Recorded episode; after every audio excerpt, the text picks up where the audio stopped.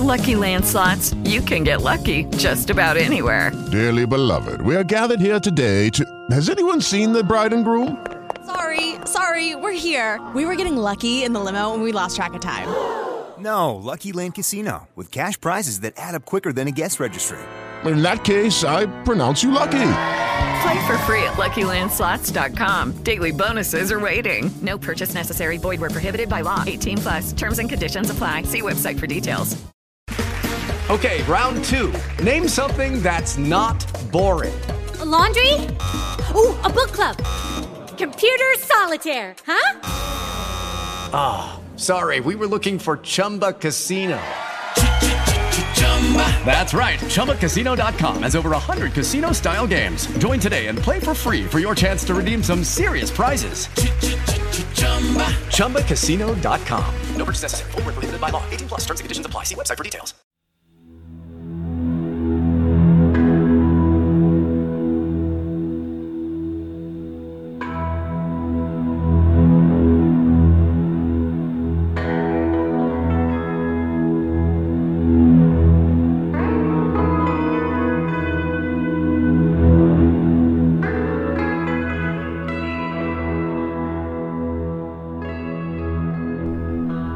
Isn't fair, justice is blind and dysfunctional, this is Who Killed Theresa?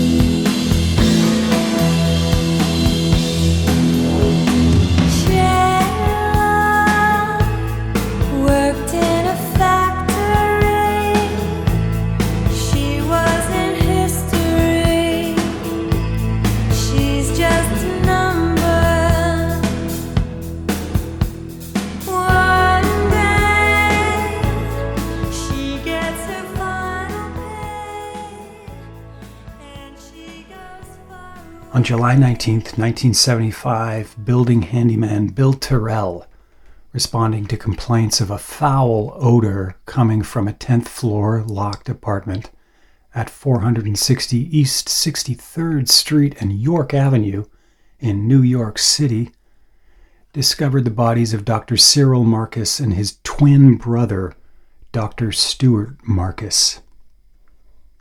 As first reported in the New York Daily News, Cyril was lying face down on the bed in a pair of shorts.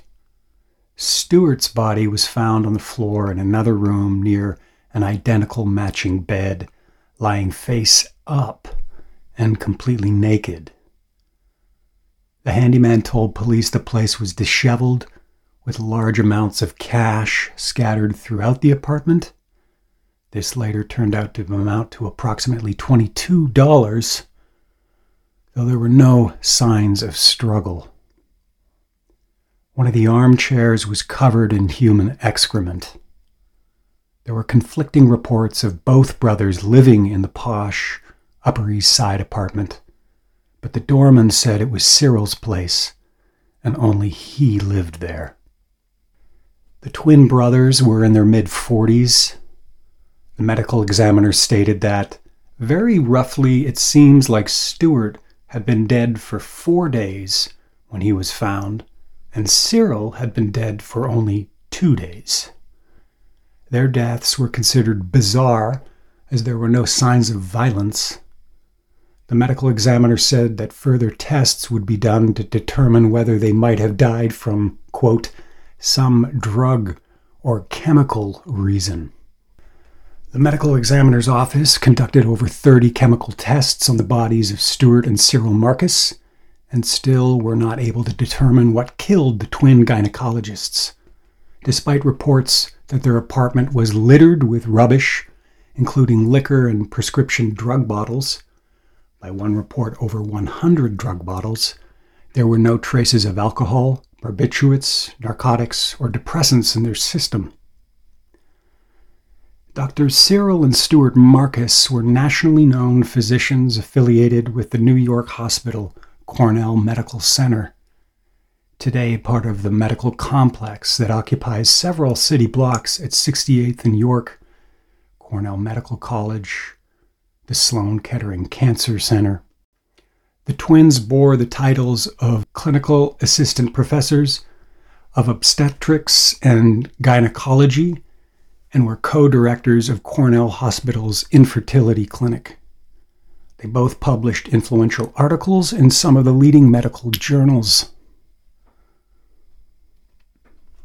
Some pointed to stressors and changes in recent months. Dr. Stanley Birnbaum of New York Hospital reported to the New York Daily News that the doctors were, quote, very dedicated, quiet, and conscientious, but there seemed to have some emotional problems over the past year. A 10th floor neighbor at their Sutton Terrace apartment put it more bluntly. They were pretty weird. The doorman at an East Side apartment where Cyril would often pick up his two daughters at his ex wife's apartment commented, Two years ago he looked fine, but lately he looked awful, run down, skinny. Since last summer, I'd say he'd lost at least 20 pounds. He looked gaunt, very ill. Staff at New York Hospital said that Stewart Marcus had always remained a bachelor.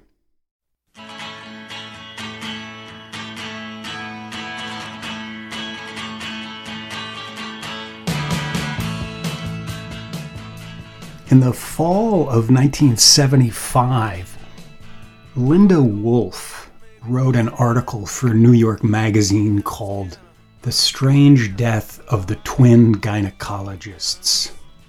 Wolfe was an essayist and is best known for her book Wasted The Preppy Murder, about the 1986 murder of 18 year old Jennifer Levin, who was found strangled in Central Park adjacent to the Metropolitan Museum of Art. Robert Chambers was quickly arrested. The two had once dated and had been seen together the prior evening at a bar known as Dorian's Red Hand near the museum at 84th Street.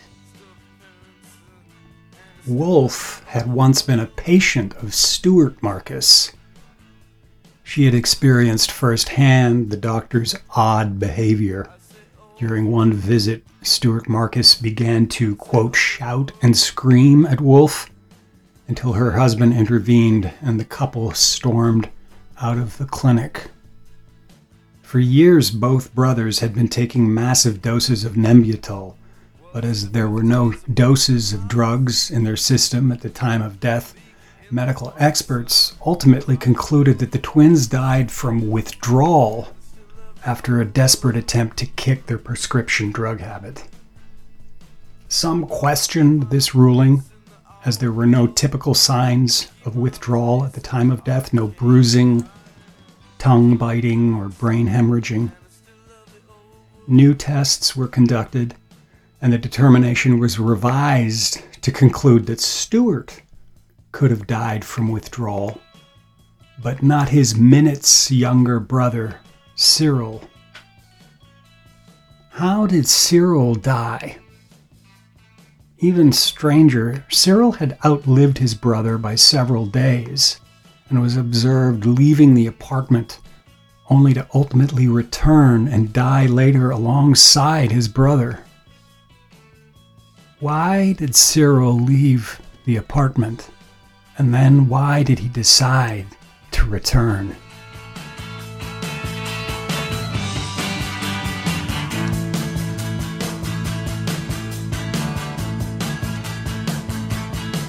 I see the 50s apartment house. It's bleak in the 1970s sun, but I still love the 50s uh, and I still love the old world. I wanna keep my place in this old world. Keep my place in the arcane knowledge and uh, still of the 50s uh, and still of the old world. Alright, now we say bye bye, old world. Gotta help the new world. The twins grew up in 1930s Binghamton, New York, then later Bayonne, New Jersey. Not identical twins, though they looked alike, the brothers were always together from childhood through their school years. Neither was athletic, no footballs for the Marcus brothers. Their physician father bought them a chemistry set. They enjoyed playing doctor. They didn't seem to need anyone but each other, a classmate remarked. The twins wore similar white shirts with ties and jackets. They were formal all the time, as if they couldn't bear to face the world without putting on some kind of a mask. Stewart's one time fiance offered, the twins were snobs.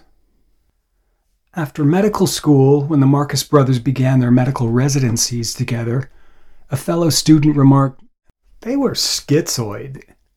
When they talked to you, and, and most of the time they didn't talk to anyone, just to one another, you got the distinct impression that their responses were artificial, that they didn't really have emotions that other people did, but were aping others' emotions, trying to imitate them. Former patients were similarly troubled.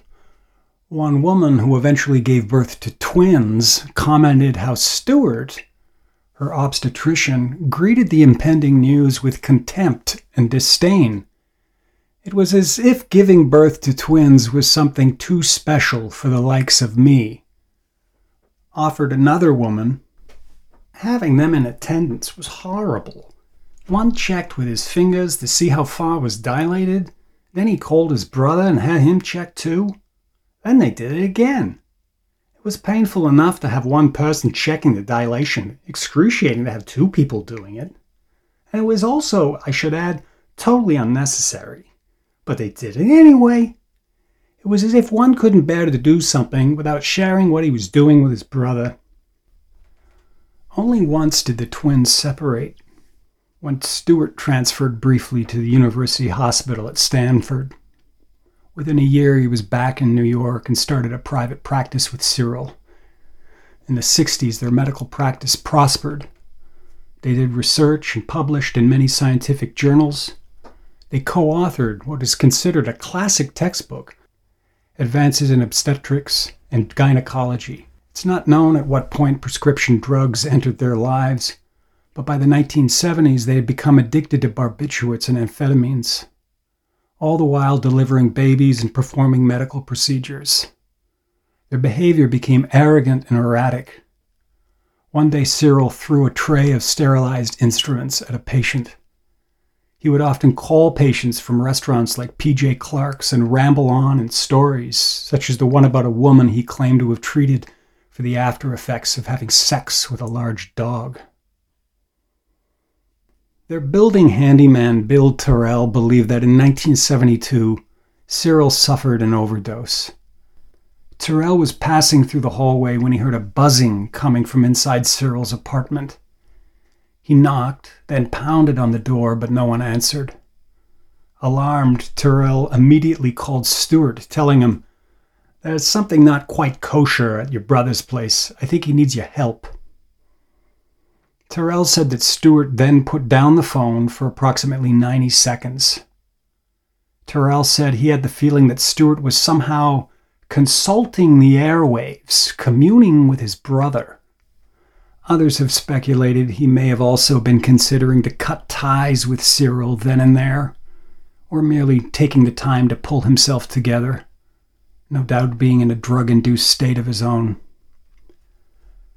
After what seemed like an eternity, Terrell finally heard, You're right. He needs help. I'll be right over. Stewart and Terrell found Cyril lying fully clothed and unconscious in the foyer of his apartment. He was resuscitated, hospitalized, then quickly back at his practice seeing patients though it has been suggested that Cyril suffered a stroke during this overdose that may have caused brain damage.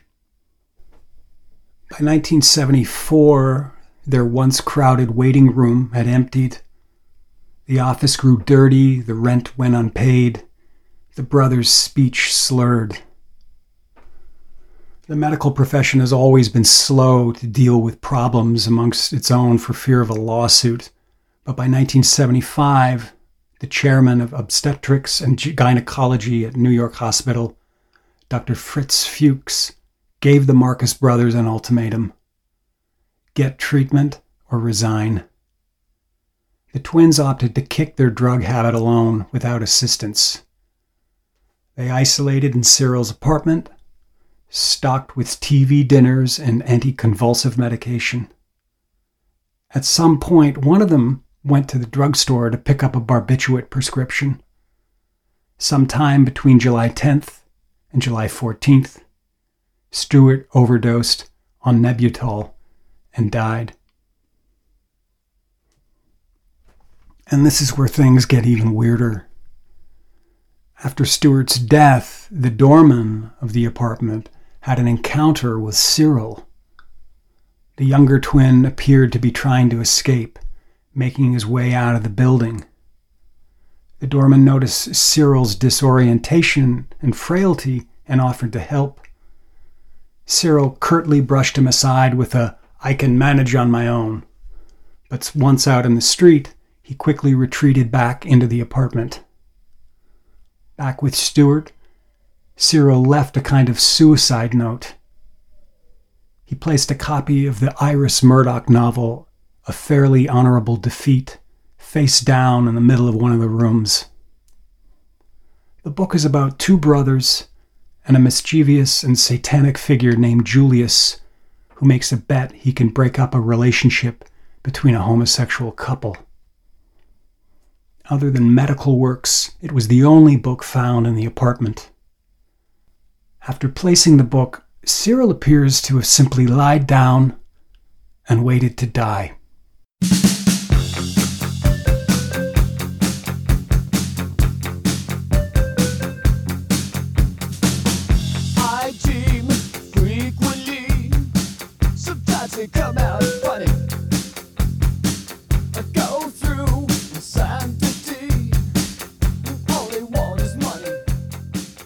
In the fall of 1987, I arrived in New York City. I wanted to study acting, and I got accepted to the Neighborhood Playhouse School of the Theater. Some friends of mine, Greg and Kenton, from my University of Toronto days, were now doing graduate work at Sloan Kettering, uh, and they offered up their couch in student housing apartment located at 70th and York. And I think I arrived by train via a Grand Central Station, and then I took a cab to the Upper East Side. Manhattan in 1987 was still not so different from uh, New York in the 70s. Uh, the Deuce, 42nd Street, was not yet gentrified. Um, you, you, know, there were no Toys R Us with Ferris wheels and stuff like that. There were peep shows. Uh,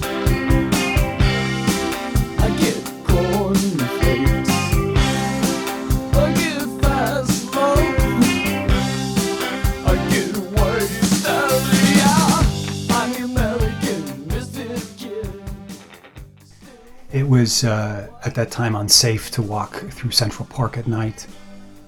Um, I remember there must have been a garbage strike because there were mountains of debris piled along the curbs. Uh, not unlike Montreal at any time, really. Um, uh, and and at night, uh, if you came home late at night, that it, the rats would, would, literally follow you for several blocks. Um, they would even turn corners and follow you, which struck me as bizarre.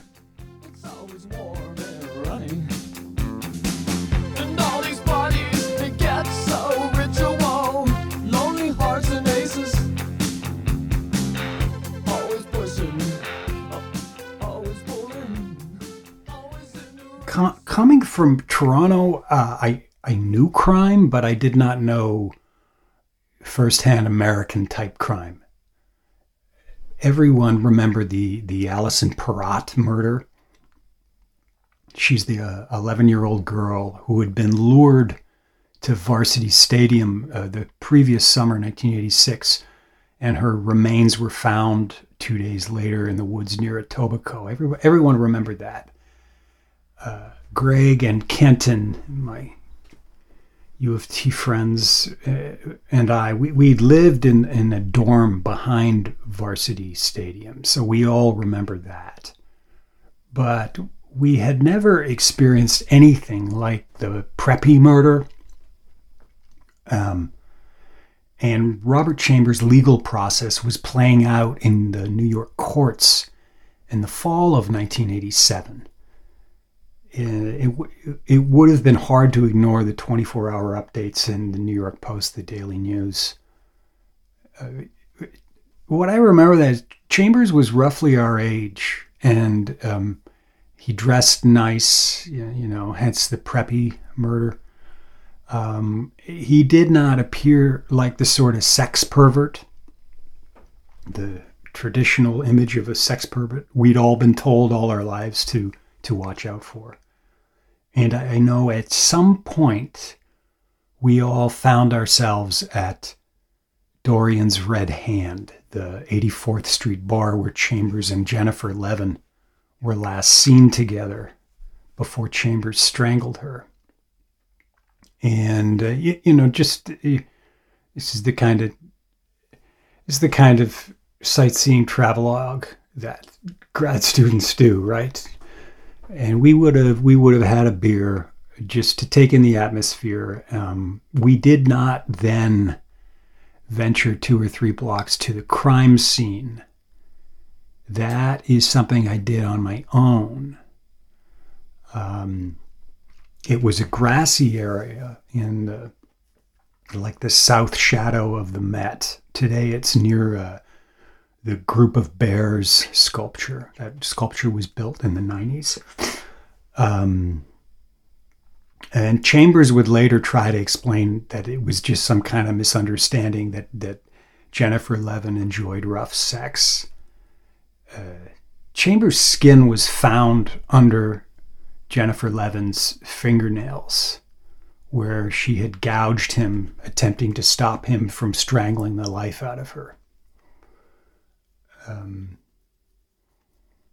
and I even years you know years later, maybe maybe almost a decade, two decades later, um, I recall being with my family at the Met. you know, my my then wife and kids, and there's a photo of us you know, on the steps of the Met. um, having a hot dog, you know, after spending two hours looking at art or something. And, you know, I'm not in the photo, obviously, I'm taking the photo, but I remember like slowly kind of gravitating, gravitating to the south area of, you know, for off the stairs, gravitating to the Levin site, sort of like, you know, watching my family, but out of my left left eye. I also have one eye, right?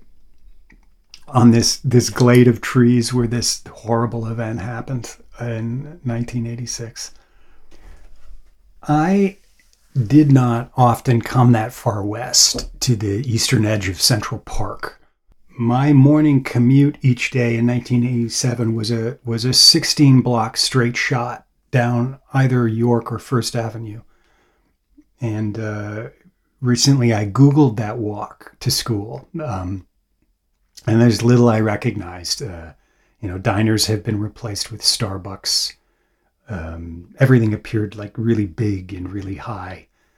Someone remarked that the, you know, the old the, the coffee cup you used to get had like this Greek design on it, and that's all gone now. That's all been replaced with a Starbucks cup with with your name scribbled on it in a highlighter or something on that walk, I remember uh, like if if I took First Avenue just before the like the Feeling Groovy Bridge, um, there there was like a run of uh, uh, there was a Chippendales, uh, a TGIF Fridays, and then finally some comedy club like the you know the Comedy Works or Comedy Store, you know, the Laugh Riot. Hey, come and have a good time. And um, you know, early in the morning, there was always a lot of puke uh, from the previous evening, and there's there's like some poor slob at six thirty hosing the place down. You know, the front walk, That's what I that's what I remember.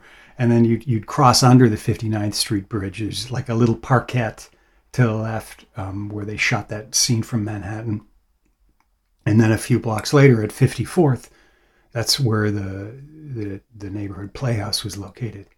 And uh, um, uh, the, the, the neighborhood playhouse and its acting founder Sandy Meisner, Sanford Meisner. He's most famous for uh, teaching uh, Robert Duvall, Diane Keaton. You know, first year in any of those programs is kind of like the military, where they strip you down and then they slowly build you back up. Um, and I remember Full Metal Jacket was coming out then, and my teacher was a lot like the gunnery sergeant in that film. His name was Robert Modica. He's this like chain smoking former Marine, self proclaimed former Jesuit. Uh, he looked a lot like the actor um, Robert Robert Loggia. And, and Modica, like he yelled a lot. He uh, there's a lot of fist slamming of tables. Uh, he'd give like these speeches all the time about, you know, our fallen boys at Anzio, Iwo Jima, Saipan, Guadalcanal. Um, uh, boys, oh, brave boys. Um, and it's like only years later I realized he was like these sermons or these modified versions of like the, the William Demarest bar speech from Preston Sturges' Hail the Conquering Hero, right? Uh, he's a great guy, but um, um, uh, you know, at that at that time, everyone wanted to study, uh, you know, at one of these one of these method school, schools, which and the neighborhood playhouse was one of them, Sandy's method. Um, and one day I came in the front door for class, you know, in the playhouse had this dimly lit lobby, right, with greasy eight by ten photographs of alumni in it, you know, Chekov from Star Trek. I forget who else was in there. Um, anyway, the whole place was dimly lit uh, it was like someone went around like removing every second light bulb or something in order to save on the electric bill. So there in the lobby is Joan Rivers, right, and her teenage daughter Melissa, uh, looking like Reagan from the The Exorcist. And I, don't know if, if Melissa Rivers wasn't good enough or she she uh, she lost interest, but I never saw her again. I think she became a talk show host. Um, I would learn later, of course, that uh, you know all these people lived in this midtown area in this neighborhood. Rivers was near 54th and First. Uh, her friend, uh, celebrity hairstylist Ken Battelle, lived a block up on 55th. His studio, Kenneth's, was located uh, further down, 54th at Madison. And Battelle was responsible for reviving Marilyn Monroe's look in the late 50s. Um, her hair was kind of falling apart. He, you know, Marilyn from Some Like It Hot is kind of Battelle's creation. So, so of course, Marilyn lived within close range at 57th and 1st. Uh, then her friend, Monty Clift, um, was only a few blocks away from that at 61st and, and 3rd. And then, of course, further up the street, it you know, if you're rounding back at East 76, was the clinic of Max Jacobson, the uh, the original Dr. Feelgood. Jacobson supplying everyone from Monroe to JFK with methamphetamines. Uh, he's kind of the de facto pill consultant for the film adaptation of Jacqueline Susann's Valley of the Dolls. Uh, dolls being um, pills uh, co starring the up and coming Sharon Tate. Jacobson got busted in 72 for peddling speed, and uh, it was the opioid crisis of its time, right? An era where highly lethal prescription drugs administered at the hands of your doctor was de rigueur, and uh, certainly self medicating doctors was, was the norm most of those people and places have vanished. And I, but I was f- surprised to find that one had survived. The, the Madison restaurant in the in the late 80s was known as the Madison Food Shop. It's still located at the northwest corner of 53rd and 1st. Oh my stars. Um, many a breakfast shared here before class. Uh, I once sat across a booth occupied by Bill Murray and Sydney Pollack, uh, the Tootsie director and occasional actor, who was a decade later uh, going to appear in Kubrick's Eyes Wide Shut. And if you walked a few blocks south toward the United Nations, there was one of the last Horn and Hardart automats in the city um, where you could still drop in some change, you know, in a slot and get like an egg sandwich or a piece of pie. I heard that was eventually turned into a Burger King. It's uh, you know, it's all gone. One one last thing, and then I promise we'll continue. I promise there's a reason I told you all that. You know, under the 59th bridge or 59th Street Bridge, I remember this. There were going up the hill there, just the on the north side of the bridge, were these businesses, almost like in caves or something, right? And uh, there was there was one guy there who had like it was like an army surplus store, but it had all kinds of treasures, right? It's it's like uh, like in The Simpsons when Homer tries to buy the, the right? We sell foreign objects. was that like that kind of place? Um, I remember going in there and, and there was like like under the shelving was this old dirty box and I pulled it out and it was filled with like original GI Joe paraphernalia and I knew despite being 28 years old and um, too old for dolls I knew that this was a gold mine right? And uh, I was like this guy so I just you know I just casually toss you know hey hey pops hey pops how much for the junk? Right? He's like 10 bucks. I'll give you five. And i hear he has a sawbuck or something. I paid nothing for that right? I was a real wiseacre at that time. You know i was probably studying for some play by odets or Saroyan, right? Or bus stop or picnic. Hey hey pops how much for the junk um so yeah, I got all this. I got all this crap for a song. It's probably worth hundreds of dollars today. Like a, GI Joe hand grenade the size of your fingernail. Seventy-five bucks on eBay. oh. Okay, round two. Name something that's not boring. A laundry? Ooh, a book club Computer solitaire, huh? Ah, oh, sorry, we were looking for Chumba Casino. That's right. ChumbaCasino.com has over 100 casino style games. Join today and play for free for your chance to redeem some serious prizes. ChumbaCasino.com. No purchase necessary. Full prohibited by law. 18 plus terms and conditions apply. See website for details. I recently uh, talked to my friend Kenton who I had lived with at that time because I couldn't remember much about the area we where we lived at 70th and, and York. And he said we liked a bar across the street called Nimrod's. Uh, it was one of those places you like um, in the basement of a brownstone. You'd walk down the steps into this urban cave, and the owner was this guy named Wolfgang you know, as he's telling me this, I'm remembering it. Uh, he was he was one of the last holdouts uh, to resist putting televisions above the bar. Wolf, Wolfgang wanted to he, he wanted to talk to everybody. He didn't want people watching television. So you'd you'd sit there and you'd do shots of uh, Jägermeister, which was a novelty at the time. Hmm.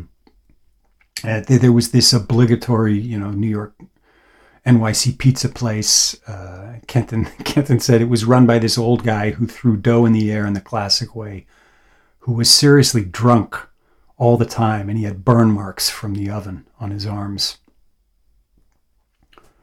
So it was at this point I asked Kenton about the Marcus brothers. He had worked at New York Hospital possibly occupying the same lab space as the twin doctors, Stewart and Cyril. Had he ever heard any stories? And Kenton responded, No personal stories, I remember being absolutely haunted by that film and reading some bio stories, probably in New York Magazine, about them when the film came out.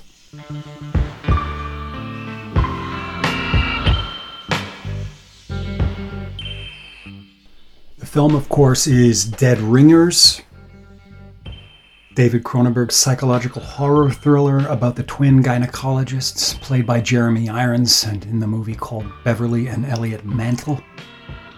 Cronenberg was influenced by Linda Wolfe's New York Magazine article.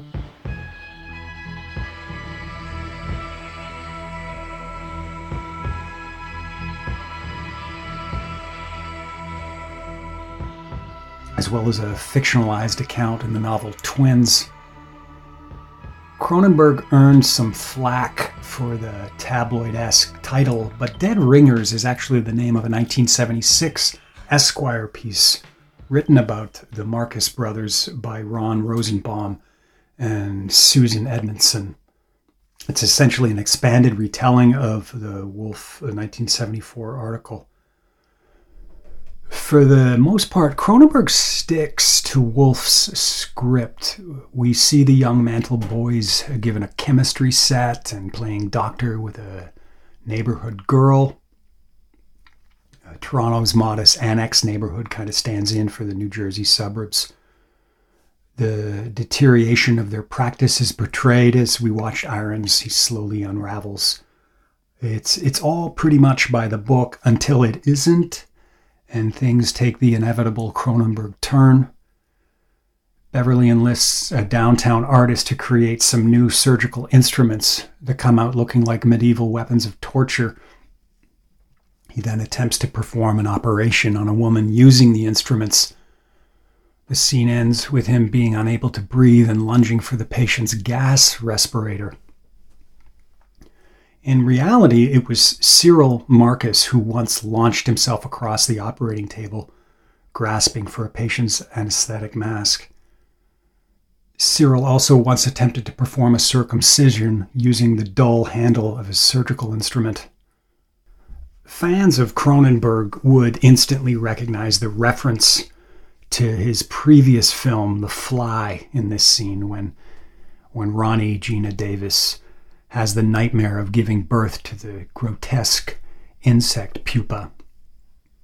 The gynecologist conducting the procedure is played by David Cronenberg, and by the time we move to Dead Ringers, Irons is covered head to toe in this red death robe and surgical mask with only his glasses showing.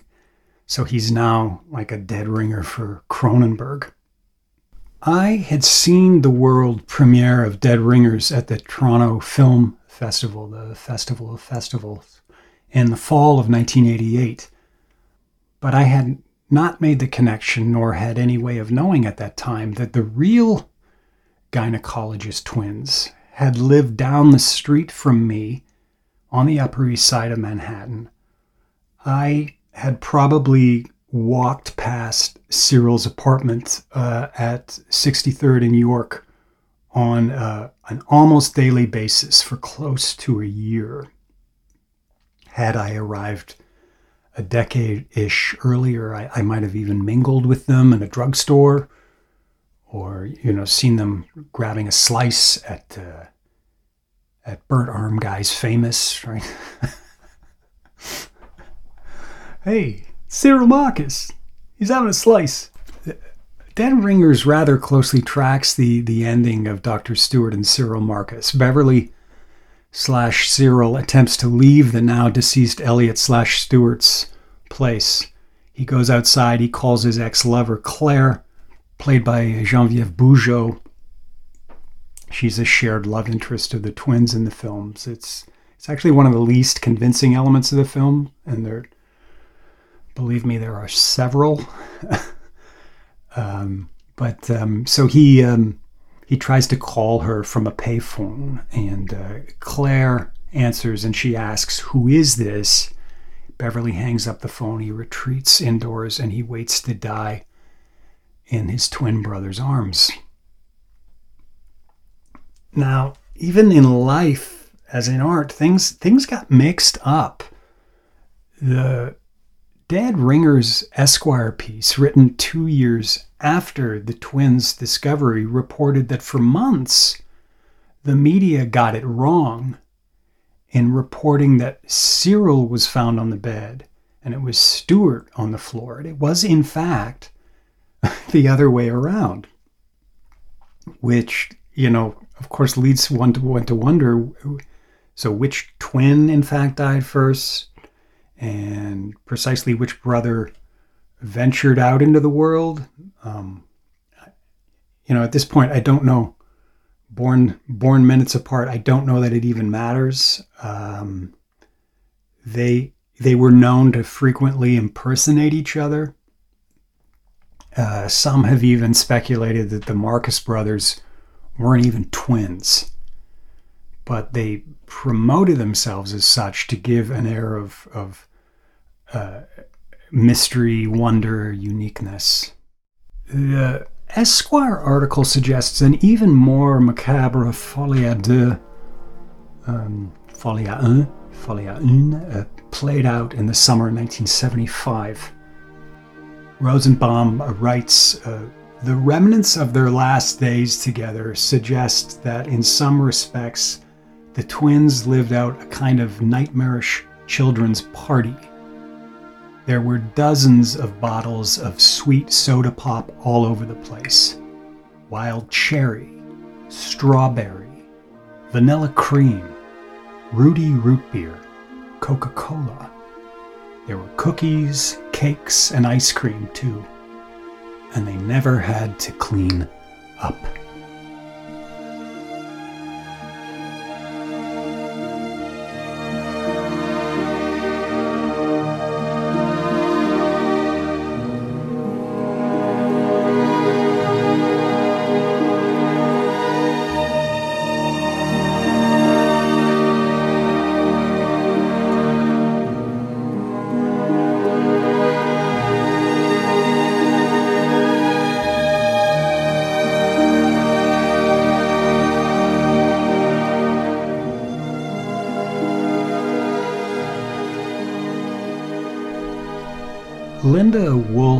Essay on the Marcus brothers can be found in her collection of stories, The Professor and the Prostitute and Other True Tales of Murder and Madness.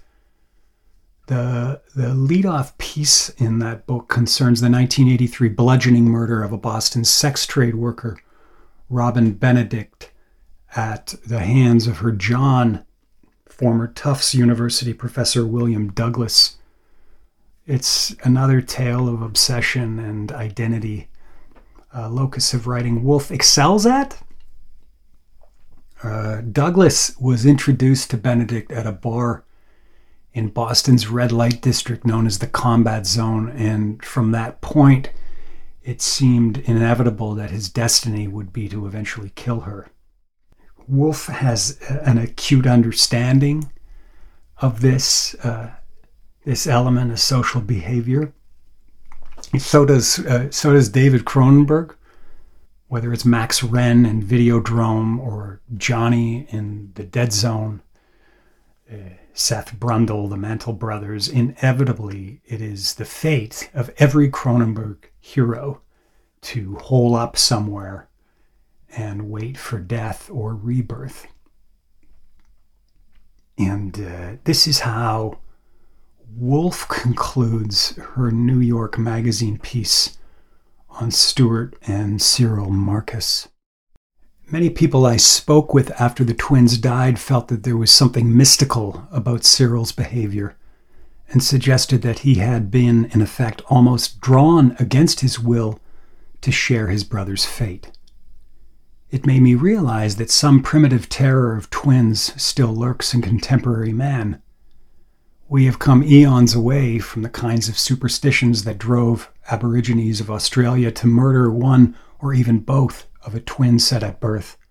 That prompted some West African tribes to kill not just twin infants, but the woman who had given birth to them.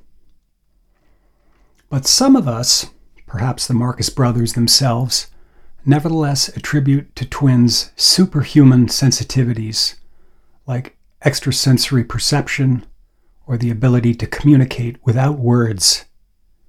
And when these doubles, born on the same day, die at the same time, their fate arouses in us an almost primordial anxiety. The simultaneous or nearly simultaneous death of twins happens rarely. But when it does, it seems like some mysterious arithmetical proposition far beyond the ordinary computation involved in life and death. And it so frightens and unnerves us that we seek extra rational explanations. But mysticism is unnecessary in the case of the Marcus brothers. The explanation for their nearly simultaneous death lies in the extraordinary attachment they felt towards one another and the extraordinary disregard they felt for the world of singletons. By way of a conclusion, um, it took a lot of work for me to remember 1987 New York. Um, I know at that time we were all reading like Jay McInerney and Tama Janowitz, uh, these new, fresh literary things. Um, I had to pump my friend Kenton to get my noggin going. Um, but I found some journals I'd kept from my New York years. Um, a lot, and a lot of it is is you know the journals of somebody going through conservatory acting training. You know, and my my my impressions of Brando and, and Duvall or anything uh, Sandy Meisner taught us about the method. It's that's not going to light a, a candle. But what what I did keep that is is interesting is the names of people and places and specific dates and addresses. That stuff, I suspected this was true, and I was right. I, that stuff I cataloged meticulously.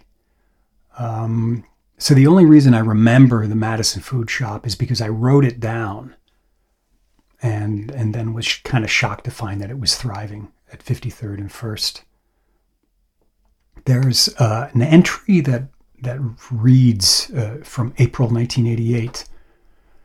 Gallery at 57th and 5th Avenue for Vince's showing tonight, 6 p.m., 8 p.m.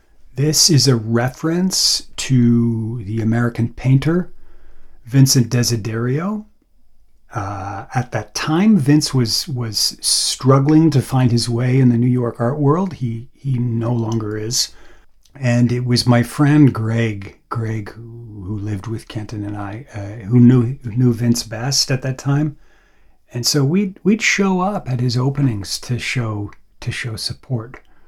Once, the three of us served as artist models for one of his paintings, and I remember this. He brought us up to the roof of an East Side apartment. It was probably, uh, it must have been, it must have been the building we were at, at 70th New York. And I remember it was winter, it was cold, and he had us pose in the snow while he sketched. And one of us served as a dead body lying in the snow. And the other two were sort of these passive, nonchalant observers over the body. I think I was the dead body. This is who killed Theresa. If you're a devotee to uh, the the oral stories of uh, Malcolm Gladwell, uh, and you've ever heard the um, his his moth podcast about how he he broke up a wedding. Greg in this story is the Craig in that story. It's the same. It's the same. It's the same guy. Um, should you should you venture? Um, some things, uh, just in retrospect, you know, I doubt I would have ran into the Marcus brothers in a pizza parlor. They didn't strike me the type that ate much if they ate at all. They're like vampires, right? um, I, I probably would have been more prone to run into them in, a like a liquor store. Although I didn't have much money for booze, you know, it was a rare occasion that you you'd buy a bottle, and it, it, it usually would last half a year or something like that for special occasions. We were poor, and it always, but it always fascinated me uh, about a New York liquor store. You know, on the corner there, and you could go in, you could find anything. Uh, it is quite different from the experience of, if anyone knows, at that time, um, buying liquor in in in Ontario at the LCBO, which I wouldn't I wouldn't have known the Quebec Montreal experience. I was too young there. I became I, I came of age in Toronto, right? And if anyone knows, right, you have to go to the LCBO to buy liquor at, in that in that time in in Ontario. Um, it's kind of like going to consumers distributing, right? You'd fill out, you'd you'd look in the catalog, or and you'd fill out a little sheet of paper, and you'd hand it to the guy, and there'd be somebody in a back room, and the booze would come out like on a, a rolling conveyor, like they used to have for the groceries at Steinberg's or something. You know, usually a case of beer, but I don't know. I think I think booze as well. I was thinking about that. It's like consumers distributing. Does anyone remember consumers distributing? Uh, probably not. Um, I wanna I, I, I wanna pitch again that I am I am writing on Substack. Substack is like Medium or anything like that. It's a forum. That's a big truck. Uh, it's a form for um, for writing. It's just an easier way to to to convey ideas. Um, so I'm asking you to subscribe to Sub Substack. Um, and if you go to my website, theresaallore.com, T H E R E S A A L L O R E.com, to your right, there's a little menu that says stuff, and under that it says subscribe to newsletter. Uh, and you'll get all kinds of things in, in there. Um, uh, stuff that I will not talk about on the, the, podcast, or uh, at a minimum, try not to duplicate message. It's just a way of me to keep working on on writing and things like that. Not only newsletters, stories, and things like that. I'll certainly post the text to this po- uh, podcast on um, on Substack because it's uh, it's pithy, uh, and I need look. I need your help. I need a hundred subscribers.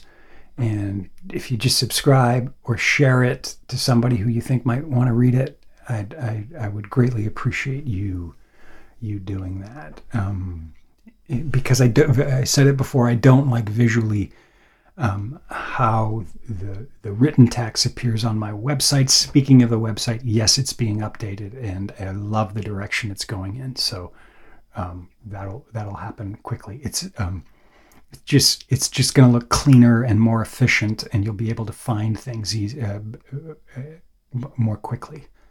I'll say that. Um, yeah. Uh, oh, just a quick word as we're going out about the music for today's podcast. Uh, so the focus is is is Jonathan Richman's band, the, the Modern Lovers, uh, right? Um, who I never in my uh, I'm not that cool. I never really paid attention to them until recently. Uh, uh, I had seen Jonathan Richman years ago and was not terribly impressed with him solo. He's kind of doing this man-child act that really kind of uh, annoyed and continues to annoy me. Um, whenever actors act like that or performers act like that, uh, the, the, guy from Guardians of the Galaxy comes to mind. Just drives me nuts. You know, here I am being a big baby. Uh, anyway, that's kind of how Jonathan Richman struck me. But his creation of the band, the proto punk band, the Modern Lovers, is really interesting to me because uh, because who was in that band, which I never knew, you probably know. So on keyboards was was Jerry Harrison, who went on to the Talking Heads, uh, and on drums was David Robinson. Is that his name? Who went on to become the the, the drummer for the Cars. Now, uh, a lot of people are critical David Robinson drumming in the Cars. I, I'm not. I kind of like the way he played. I particularly like to play the way he plays with the modern lovers. That I like. So that's that's kind of where music's going today. Uh, we opened with Blondie and Debbie Harry. Of course, um, the only tie there is that Debbie Harry co stars in David Cronenberg's Videodrome.